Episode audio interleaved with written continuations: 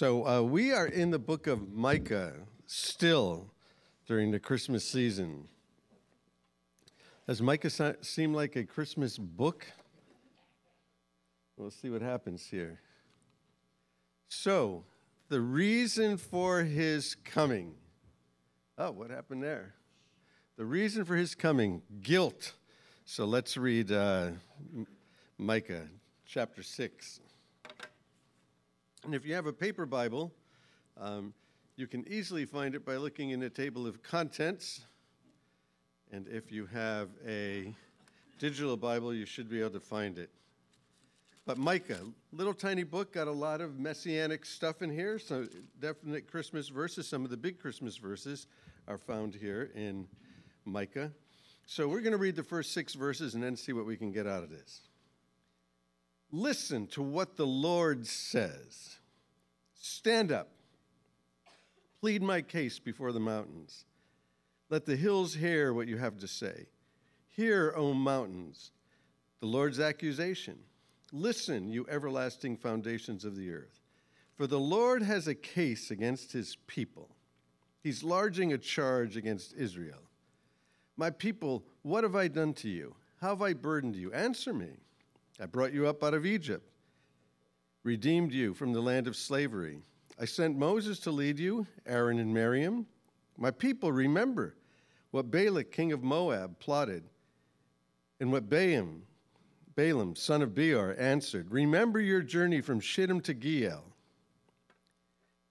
that you may know the righteous acts of the Lord. Merry Christmas.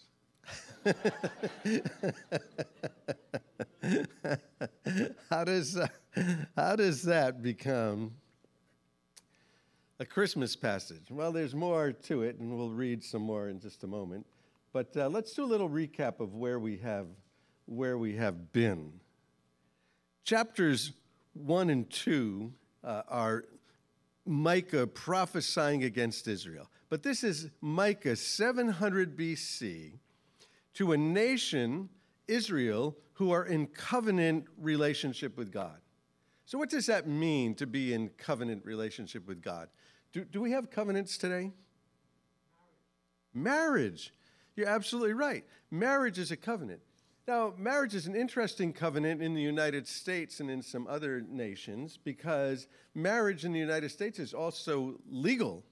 It's a legal agreement. But it's been a covenant throughout history with nations everywhere, but it always hasn't been a legal agreement either. well, then what is it? It was an agreement between people. And there are still many nations today where it's not legal, where you have to go to the town hall and do it, but it's a covenant relationship between people. And they're saying something to each other.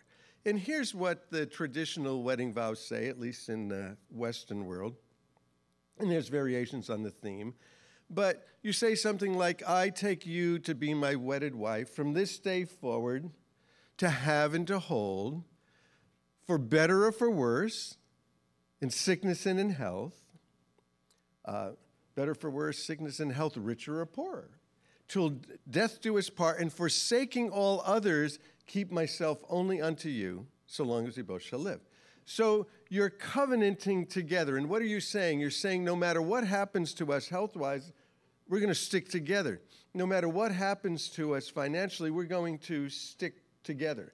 No matter how bad it gets, we're going to stick together. Now, when I talk to people about their vows and I tell them those vows and that, and I like people to choose their own vows. Write your own vows. Here's what the traditional ones say say whatever you want. But I tell people make sure you know what you're, covenant, you're covenanting together to say. And that thing for uh, better or for worse, I tell people this that nobody can tell you that things will get better. But I promise you, they will get worse. it's a promise. It will get worse. and so, what are we going to do when it gets worse? Well, we already made that decision when we stood up and said to each other, for better or for worse. Now, something else happens in that covenant. In that covenant, people ask people to come to the wedding. Why are they asking people to come to the wedding? Most people think it's for the beer, but it is, it is to witness. It is to witness, to watch what they're saying. And so you're making a covenant not only with each other, but you're making a covenant with the community, right? The whole community. And you're saying that in front of the community. Now, if you go into the ancient world and they understand that they're coming to be witnesses and they're listening to what you're saying, should you break that covenant, some people in that community understand you broke that covenant with them, right? Not only did you break it with each other, but you broke it with them.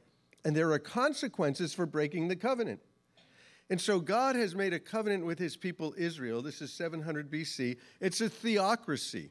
They live within the boundaries of a land that God has given to them. And he is their king, he is their God. And they have made a covenant. They made the covenant in Exodus with the commandments when Moses goes up onto Mount Sinai. They reaffirmed it in Deuteronomy 28 when God said, This is what I will do. And they said, This is what we will do. This is what I will do. This is what we will do. And so they made the covenant.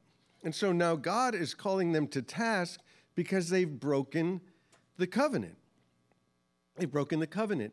God has been faithful on his part, but Israel as a nation has not kept her part. And in the book of Micah, he's not judging them immediately for breaking the covenant. He's not destroying them immediately for breaking the covenant. He's telling them, look, you need to turn. He's giving them grace, grace, grace. You need to turn, you need to change. Grace, grace, grace. And so Micah has delivered two messages, already mixed with warning and already mixed with hope. And what we're looking at now is his third message to them. Now, let's get this that Micah is not writing to us. But the message is for us. You see, he's writing to these people at this particular time in this place. That's who he's writing to. But this message is for all of us. And we'll see by the time we finish that it's a Christmas message by the time we get through the chapter. What's the basic message? The breaking of the covenant has consequences, just like the breaking of the marriage covenant has consequences. You know, when there's been cheating in a marriage, where marriages have broken up, there's consequences. There's consequences that happen. You can't break the covenant and not have consequences. And so, if you agreed and broke it, of course there's consequences. But how much more so when the one that you broke it with is God? Yet God is good, God is gracious, God is kind. Um, chapters 1 and 2 Judgment is prophesied. Chapter 4 God is going to keep his promises to Israel and he will rule over them. It will happen again. Chapter 5 the kingdom will come in the form of the promised Messiah. And chapter 6, because you have broken the covenant, what happens is you often end up here, summoned to court. and so now God is summoning Israel to court. Um, has anybody here ever gotten a summons? You don't have to answer that. I've, I've gotten a summons before. Anybody ever have uh, uh, the sheriff uh, deliver something to you? I have. And they're very, very good at it. They're very, very good at it. They'll knock on your door like they're trying to sell you gutters. and when you open the door, they hand you a piece of paper, and as soon as you have it, it's yours. He says, It's yours now. There's the summons. You need to go to court. You need to answer this. And so God is summoning them to a courtroom. And what happens in a courtroom? Well, you've been summoned. Just because you've been summoned doesn't mean that you're guilty. Just because you're summoned that doesn't mean anything necessarily, but you are being summoned to the courtroom. And in the courtroom, there's an accusation, there's a complaint, there's a charge. Well, um, chapter 6, verse 1. This is what the Lord says Stand up and plead my case before the mountains. Let the hills hear what you have to say. Hear, O mountains, the Lord's accusation. Listen, you everlasting foundations of the earth, for the Lord has a case against his people. He is lodging a charge against Israel. And the knock on the door, the marshal is there, giving you a summons, calling you to court. So, what's the accusation? The accusation is God is saying, You're my people. We made a covenant. I have been faithful to that covenant, and you have broken it and now you need to come to court. And what else do you find in court? When you get there, there are what? There are witnesses. Well, who's the witnesses in this case? He says, Stand up and plead my case. Let the hills hear what you have to say. Hear, O mountains. Listen, you everlasting foundations of the earth. So, who are the witnesses? The hills in the mountains in the everlasting foundations of the earth. He had given them a land with boundaries, and they were his people living within that territory. And he's saying that the witnesses that they have broken the covenant are the hills and the mountains and the foundations of the earth. Well, what is that saying? It's, it's the same as saying, if these walls could talk. What would these walls say if they could talk? And a lot of us in here, we know each other, we have dealings with each other, interactions with each other. Some of us might be surprised if we ask the walls to talk what has been said about us in the room. and so he is calling the mountains and he is calling the hills to testify against their sin. And there will be a response. There will be a response. They'll be given the opportunity for that. There'll be judgment. The irony in this case is that when you get into the courtroom, the judge is the one that you offended. Now, that'd be something, wouldn't it? Going in the courtroom, you did something wrong, and you get there and you show up and you've got your arguments all straightened out, and you look up and the judge is the one you offended. Wow. So, what's going to happen here? And so the Lord opens up the proceedings with his side of the story. Watch what he says in verse 3. He says, My people, what have I done to you? What have I done to you? You need to answer this now. People love to blame God, don't they? God gets blamed for everything. God always gets blamed. Even the insurance companies like to blame God. They have a clause in there, it's called an act of God. well, that could be anything. That is totally open to interpretation. You know, who did that to your house? God. God did that. I thought it was a hurricane. No, that was God.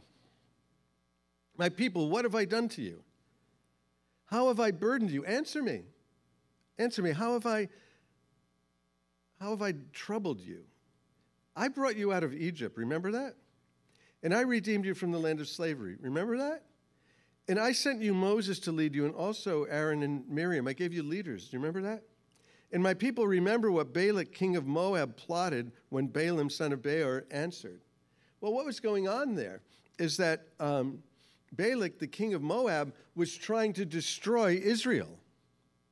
So, this whole idea of trying to destroy Israel has a long, long history. This is going all the way back into the Old Testament. This is going all the way back to as soon as they're delivered out of Egypt, there's this plot to destroy them. And then he said, Remember your journey from Shittim to Gilgal, and there you may know the righteous acts of the Lord. So answer if you can. And then he reminds them that he rescued them. He reminds them that he brought them out of slavery. He reminds them that he has given them new life. And then he says, Think back and remember the journey. And remember that people were trying to destroy you. It's a good thing to remember the journey. It's a good thing to look back. It's a good thing that we have a new year coming up and, you know, supposedly we're supposed to reflect on the old year and, you know, go into a new one. You know, remember your journey. And so looking back, it's easy to see what God has done for us. But in the midst of our present difficulty, our present trial, our present grief, it's very, very difficult to see what God might be doing. And so it's a good practice to count your blessings. So call in the witnesses. Who are the witnesses? The mountains, the hills, the foundation of the earth. This is a theocracy and God is ruling over them. So if these walls could talk, what would they say? If these walls could talk, how many of us would be guilty? If these mountains could talk, if these hills could talk, what would they say? Well, here's what God said about the land speaking He said, You shall not pollute the land where you are. He's given them boundaries. He's given them territory. He's given them land. They're living in that land and He is ruling over them. And He said, You shall not pollute the land where you are, for blood defiles the land. And no atonement can be made for the land, the blood that is shed on it, except the blood of Him who shed it. Eye for an eye, tooth for tooth, perfect justice, life for life. That blood, innocent blood, pollutes the land. Innocent blood pollutes any land, in any time, in any culture, in any nation. When there's violence and there's blood pouring into the ground, the blood cries out to God. The violence, the land, the violence of the land. What else was going on in the land? What else would the land say about Israel? Because these people had been violent and had done violence against innocent people. So, um, Leviticus says this about sexual deviation. You have to go back to chapter 17 to read all of these things. Put, it, put all kinds of words and an anality after them. For the land is defiled. Therefore, I will visit the punishment of its iniquity upon it. And the land vomits out its inhabitants. It's not going to hold them forever. You can't stay here forever. The land will varmint you out if you keep doing all of these things, all of these deviations, violence and deviation and degradation. You shall therefore keep my statutes and my judgments, and you shall not commit any of these abominations. Which abominations? Chapter 17 of Leviticus. Either any of your own nation or any stranger who dwells among you, for all these abominations of the men of the land have done who were before you, and thus the land was defiled. And so they came into a land where people were living in it before, but they were exited because of their violence, and they were exited because of their deviations and their defilement of the land. And so if they do the same thing, they will be exited from the land. Lest the land vomit you out when you defile it, as it vomited out the nations that were before you. Wow, pretty heavy stuff. God made a covenant with them, they broke the covenant. And he's warning them that this can't go on forever. There's going to be judgment. Turn, change. So, um, what happens? Well, it's courtroom. So there's a defense. And here's, here's their defense. Their defense is this. Well, well, what should I come before the Lord with and bow down before the exalted God? What do you, what do you want? What do you want from us? what are these guys? Are they are they 13? I mean, that's something a 13 year old would say, isn't it? What do, what do you want? What did I do? What do you want? What do you want me to do? I just want you to do what you said we were going to do. Fair enough, right? Let's just do what we said we were going to do. Well, what was that? You know. Uh, should I come before him with burnt offerings? How about a calf a year old? Is that what you want? You want me to bring a calf, an offering, year old calf? Will the Lord be pleased with thousands of rams? Do I need to bring one, a one year old, or do I need to bring thousands? How about 10,000 rivers of olive oil? Will that make you happy? Um, shall I offer my firstborn for my transgression, the fruit of my body for the sin of my soul? Yeah, right. So, um, what they're doing is they're taking the religious practices and first of all, they're saying we did them, and that's not enough. What do you want? You want even more? Well, come on. Um, they're religious. They're keeping a lot of the feasts and the festivals. Well, why wouldn't you keep the feasts and the festivals? Who doesn't want to do feasts and festivals? Feasts and festivals are great. So they're doing all the religious feasts and the festivals. They're bringing some of the offerings that they're supposed to bring, but it's not from their heart. They're not serving the Lord, they're breaking the covenant. Um, really religious, but religion doesn't cut it. God's not looking for religious people, He's looking for people in covenant relationship with Him. where I love him and he loves me, and we walk together, and he's God and I'm not, and we walk together. And they're saying, It seems no matter how much we bring, you're not satisfied. Right. So they have broken covenant with God, and now they're saying, Well, you're never satisfied. No matter, no matter what we do, like you can never, ever be satisfied. It's kind of like this. It's kind of like the guy gets caught cheating. We're in covenant relationship, got caught cheating. So what do you do? Um, you do the externals. You do the externals. So you bring home 36 roses, a one pound New York strip, and tickets for a Kenny G concert. Sorry, buddy. that ain't what we're that ain't what we're looking for. That's not that's not the solution to this broken covenant. It's not doing stuff like that. It's not the religious stuff. It's not the external stuff. It's not the 36 roses. In fact, uh, God had a different sort of viewpoint on these things, know, the religion of it all. Here's what he said in Amos, which is a contemporary to Micah.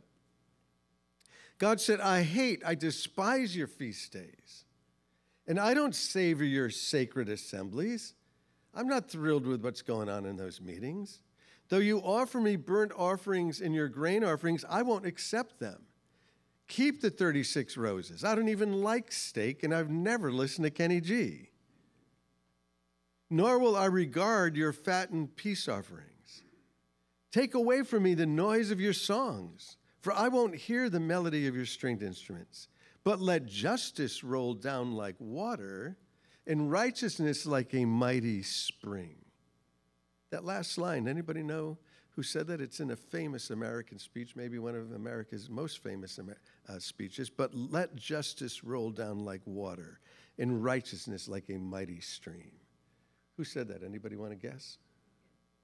Not Lincoln. Martin Luther King. Yeah. Martin Luther King He said in Washington. Makes sense, right? let justice run down like water and righteousness like a mighty stream. Because religion and outward platitudes can be pretty empty, especially if you're God and you can see right through them. Because sometimes we're the recipients of outward platitudes and we don't really know that the whole thing is phony. Well, God knows the whole thing is phony, He can see right through it. So God answers them. So they say, What do you want? What do you want from us? What is it that we could do that could possibly satisfy you? And this is what he says He has shown you, O man or mortal man, what is good. And what does the Lord require? So now we have a requirement. What does the Lord require of you? Three things to act justly, to love mercy, and to walk humbly with your God. Three things act justly, love mercy, and walk humbly. That's what we're required to do. That's what he's requiring them to do. Piece of cake, right? Act justly, love mercy, walk humbly. All right, we'll do that. Nothing to it. Um, you sure? Because um, justice, what he's asking of us, and we should be striving towards these things and wanting to live these things because justice is rooted in God's character, and therefore it's to be a quality of his children. It's to be a quality of those who follow after him. We're to be just people. We're to be people who go after justice. Well, what does that mean? It means doing what's right. So we need to be people who are doing what's right. That's what God is saying to them do what's right, do the right thing. For me? Uh, yes, for you, but do the right thing for everybody. You see, working towards fairness and working towards equality for all. James said this in the church. He said, You know, if somebody comes in and they're all important and everything, you give them the, best seat, you know, but if somebody comes in and they're not important at all, you don't even pay attention to them. So it's working towards fairness and it's working towards equality for all people at all times, particularly because God seems to have some preferential treatment for the weak, for the poor, for the powerless, for the widow, for the orphan, for those who've been exploited by others, working towards fairness being fair towards everyone. And, and it also means that we're speaking up and we're speaking out, that we're taking a stand against those things that are unjust. It's not enough to just complain. Americans are good at complaining. Have you noticed that? We're really good at it. Like we have perfected it into an art. You know, we, we're good at complaining. But it's not just about complaining, it's we need to act and not just talk all the time. Injustice is absolute, it demands no preferential treatment of anyone. So that's what he's asking them to do and to be in what they've walked away from. Now, here's what I need to ask, though I need to ask myself the question Am I doing that right now? Am I rooted in justice, always doing what's right? working towards what's fair, working towards, you know, equality for everybody, treating everybody the same, standing up and speaking out, standing up for other people, not complaining all the time, but acting in the justice is absolute. There's no preferential treatment. I treat everybody the same. Is that what I am doing at the moment? If we handed out a sheet where we could gauge ourselves from 1 to 10, and 10 is being perfect, I'm not doing it. I'm not, I'm not doing justice. I should be, but I'm not there yet. I might be closer now than I was before, but I'm not quite there yet. But this is what God requires of us. What's the next one? Love mercy. Well, that's what I want. I don't I don't want justice anyway. I want I want mercy. We need mercy. Because justice alone, keep in mind though, before we go much further, that God is absolutely perfect in justice. And so, if something is done wrong, if there's an offense against God, He has no choice but to punish that. He's perfect in justice. The judge that sits there, if he's perfect in justice, then he must met out the penalty for the crime. There's no option. Has to do that. And we bend justice. Why? Because Justice alone can be cold. Justice alone can be severe. Uh, justice alone can be unresponsive to human need. You see, if it's perfectly just, 100% just, when the person comes before the judge and says, Well, could you take into consideration that this is what happened to me? The answer is no. I can't take any considerations. You did it. Perfect justice means you're guilty. Wow. For real? For real. We need mercy. And usually, if you go to court, no matter who you are, you will usually get mercy. No matter what you've done, you usually will get mercy. Because we bend justice. God doesn't, and God can't. So justice alone can be cold, it can be severe, it can seem unresponsive. But, but we need to be warm, responding to human need, hurt and pain and injustice. Mercy merciful towards those who are hurting, merciful to those who are in grief, merciful to those who have failed, merciful to the brokenhearted, merciful to the broken people. And so, justice, at least in the world, needs mercy to remain humane.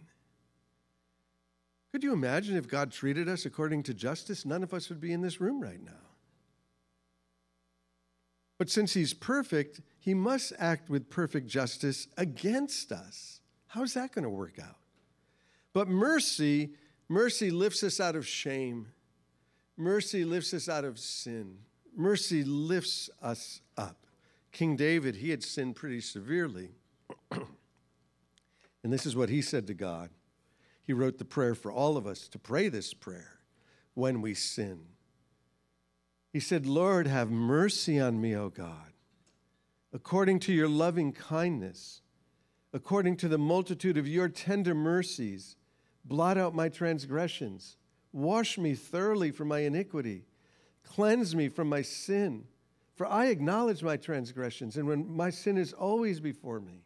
Against you and only you have I sinned. Well, ah, against you and only you have I sinned. He killed a guy. And I've done this evil in your sight, that you may be found just when you speak and blameless when you judge. He is blameless when he judges. And because God is mercy and we are his children, then he also requires us to have mercy. That's what's required of us. It's required of us to have mercy. Mercy goes beyond the call of duty. Mercy is warm and responding, recognizes the hurt, the grief, the injustice, lifts people up. So, on scale of 1 to 10, I won't make you take the survey. Scale of 1 to 10 for me, uh, not 10. I wish it was 10. I wish it was higher than it is, but failing there.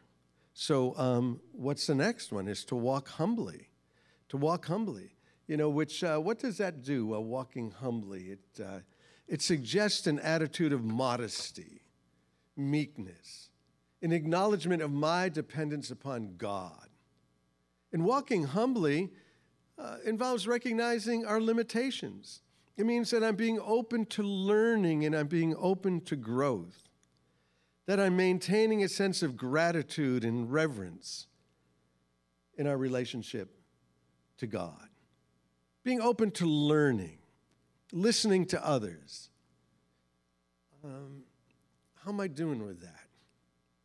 Being open to learning and listening to others.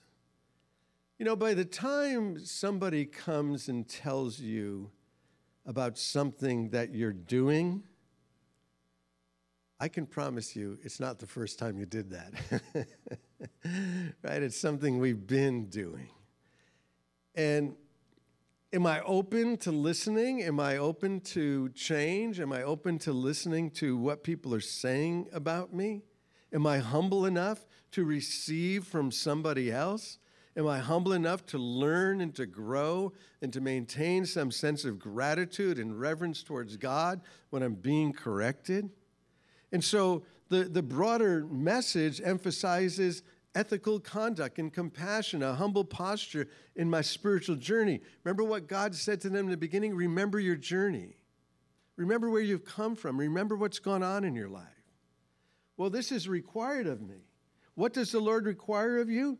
to act justly, to love mercy, to, to walk humbly. How am I doing with this? Not too good. So, acting justly, um, guilty. Loving mercy, um, guilty. Uh, walking humbly, um, guilty. How do I get unguilty? How do I get unguilty? So we come to the next verses. Ready to move on? Listen, the Lord is calling to the city because they are in a territory, they're in the land, many cities, towns, and villages. Listen, the Lord is calling to the city, and to fear your name is wisdom. Heed the rod and the one who appointed it. Don't be afraid of correction. Am I to forget your ill gotten gain, your treasures? your wicked house, the shut ephah, which is accursed? Shall I acquit someone with dishonest scales that's ripping people off? With a bag of false weights? Your rich people are violent, your inhabitants are liars, their tongues speak deceitfully. Therefore, I have begun to destroy you, to ruin you because of your sins. The consequences are coming. You will eat but not be satisfied. Your stomach will be empty. You will store but save nothing, because what you save I'll give to the sword. You'll plant but not harvest. You'll press olives but not use the oil. You'll crush the grapes but not drink the wine. You've observed the statutes of Omri and all the practices of Ahab's house. You've followed their traditions. Therefore, I will give you over to ruin and your people to derision, and you will bear the scorn of the nations. Wow. Wow for real? Um, this is tough stuff. I need some of that New Testament stuff. This Old Testament stuff is just too hard. I, I, I can't live up to this Old Testament stuff. I just need some of that New Testament stuff. So give me some of that, would you please? Okay, Jesus speaking. But you are to be perfect as your heavenly Father is perfect. Excuse me? You need to be as perfect as God. Okay? Um, whatever you say. how do we uh, how do we do this one? Be as perfect as God. And then Jesus, this is Jesus speaking.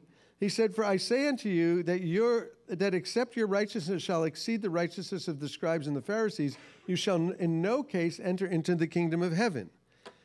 Well, who are the scribes and who are the Pharisees?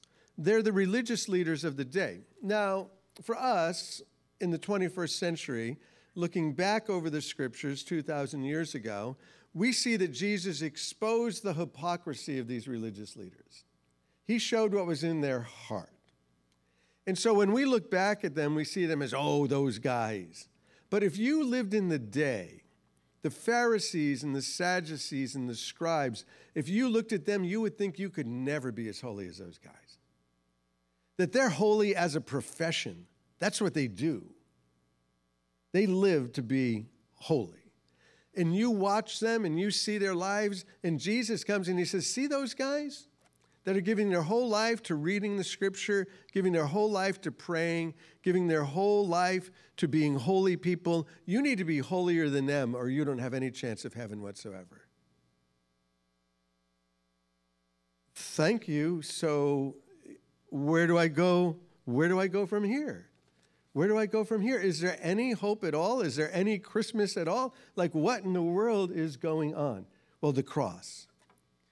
This is so fascinating that the cross is where justice and mercy meet. Because God is absolutely just, and people who sin against him, you broke the covenant. Here's the thing about the covenant is you didn't have to agree to the covenant, did you? You didn't have to get up and make that covenant with somebody else. And then there are all kinds of people saying, and I wish I didn't. Well, you did. So we made the covenant, and now we're expected to live it. We made the covenant, and now we're expected to not break it. Well, as human beings are frail, terrible things happen to human beings. And so, if that covenant is broken with God, then God, who is perfectly just, should judge you with perfect judgment. There's no, well, if you knew like what kind of home I grew up in and what happened to my family, uh, no considerations, justice. You have failed, you have broken the covenant, it's over, you're done, you're judged. That's justice. God can't help but do justice. He's absolutely perfect, and He's perfect in justice, and will met out justice every single time. However, it says that He's also perfect in mercy. Well, how can He be perfect in mercy and be perfect in justice? Which one is it? And which one do I get? Do I get justice or do I get mercy? I get both. I get both. Because nobody can do this. What does the Lord require of you? Do justly, love mercy, walk humbly. That's required. That's requirement. Nobody can do it. Everybody falls short of the requirements. Some do better. You got to admit, there's some people in your circles that do much, much better than you. I used to have a boss, and um, this guy was like, if anybody was like perfect, it was like this guy. And I used to try to share Christ with him, and I would use like every opportunity, you know, like uh, if he would say, Yeah, Sunday. And I'd go, Oh, yeah, Sunday, you know, I'll be going to church. Hoping like maybe the conversation might somehow open up. Never, never opened up with this guy. This guy was wonderful human being, always taking care of everybody, always uh, bringing in donuts to everybody, taking care of everybody, being just kind to everybody, and you know, just uh, wonderful. And I just thought, I will never be him. Like, how can I? How can I get through to this guy? How can I witness to this guy? How can I share Christ with him? Like, you know, I'm nothing like I'm nothing like him. He's just a good human being.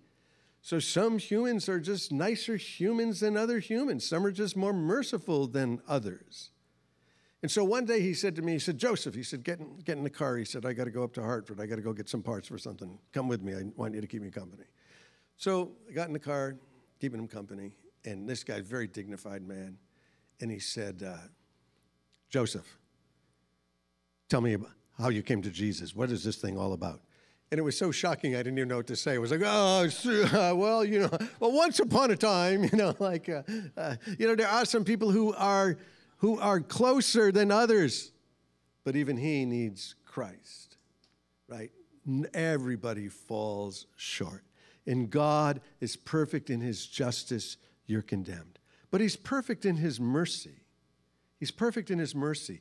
And so the judge the creator, the maker of heaven and earth, comes off of the bench when you have been found guilty and he takes the penalty for your rebellion, for your sin, and for your iniquities. How did he do this? In the beginning was the Word, and the Word was with God, and the Word was God, and the Word became flesh. Christmas, flesh, the incarnation. The Word became flesh and dwelt with us for a little while. What was the end game? The end game was going to the cross. God Himself, in the form of a human, incarnation, would go to the cross and would die on that cross for my sins and would die for your sins. Perfect justice. And so God would take the sin of all of the world and put it on His Son, Jesus, so that He becomes the substitutionary death for us. Because our sin the sentence was death. He takes our place. And so, when standing before the judge and the judge finds you guilty, you say, Can somebody else take my place? And he says, I will. I will. I will take your place and you will go free. God so loved the world that he sent his only Son, that whoever, his only begotten Son, that whosoever believed in him would never perish, but could inherit eternal life. The cross. The cross is where justice and mercy meet. He has done that for us. He has done for us what we could never do ourselves. Israel broke the covenant. What's the solution? God is the solution. God is the solution. God will always come through for us. You see, some people ask the question can God do anything? Are there things God cannot do? The Bible says there are some things that God cannot do. Anybody know what they are? He can't sin. Who said that? Can't sin. And somebody else said it over. He can't lie. He can't lie. He also can't save people unless they're lost. He only save the lost. He don't save the found. So God can only save the lost. God can only forgive guilty people. We need to accept the fact that we are guilty. And, and if we see ourselves humble, if we see ourselves the way that God sees us, then we can enter into what He wants us to be. And then He will help us do it. And then we will be it, not because we're being it, but because He is now living in us and He's doing it and He's working righteousness and holiness and all of these things in our life. Not that we're doing it, He's doing it. So, what He requires of us, He gives to us and makes us righteous. I think I put the verse here. The reason for His coming, Christmas, guilt, the gift that keeps on giving. and He came to get rid of our guilt. He came to get rid of it. Merry Christmas. Accepting Jesus Christ as my Lord and Savior, making him my Lord and Savior, alleviates my guilt. Not only does it take away my sin, but it alleviates my guilt. It starts to ease my mind, it starts to ease my conscience, it starts to satisfy my soul. Christmas, coming to Jesus for Christmas. I don't know where that verse went. I guess I didn't put it up. The one that says, um, He who knew no sin became sin for us, so that in him we might become the righteousness of God. What did that say again? That God made him, Jesus, who knew no sin. He's God in the flesh, he knew no sin. Made him who knew no sin to be sin for us, where on the cross he took our sin, he took our rebellion so that in him, now that we have accepted that death for ourselves, now that he has become the substitutionary death for us, and he is righteous, because we are in him, we are righteous. Not because of what we have done, but because of what he has done. And so, why did he come? To get rid of our guilt. To get rid of our guilt. To get rid of our sin? Absolutely. Gets rid of the sin but goes even further than that and gets rid of the guilt so that I can live with a clear conscience before God. What does it say? If anyone says they don't sin, they're a liar. But if we confess our sins, he is faithful and just to forgive us and to cleanse us from all unrighteousness. And so we've been forgiven at the cross. We've in- inherited eternal life. If that's you, it might be that you're in the room, you have not yet um, received Jesus as Lord and Savior. You can do it this morning. Real easy. We'll pray a prayer in just a second. You can just pray along with that prayer. He has forgiven us. And then when we fall short, we confess our sin and He cleanses us and cleanses my conscience, cleanses my heart, cleanses my soul, cleanses my guilt. Let's stand and pray, and I think we're going to sing a song.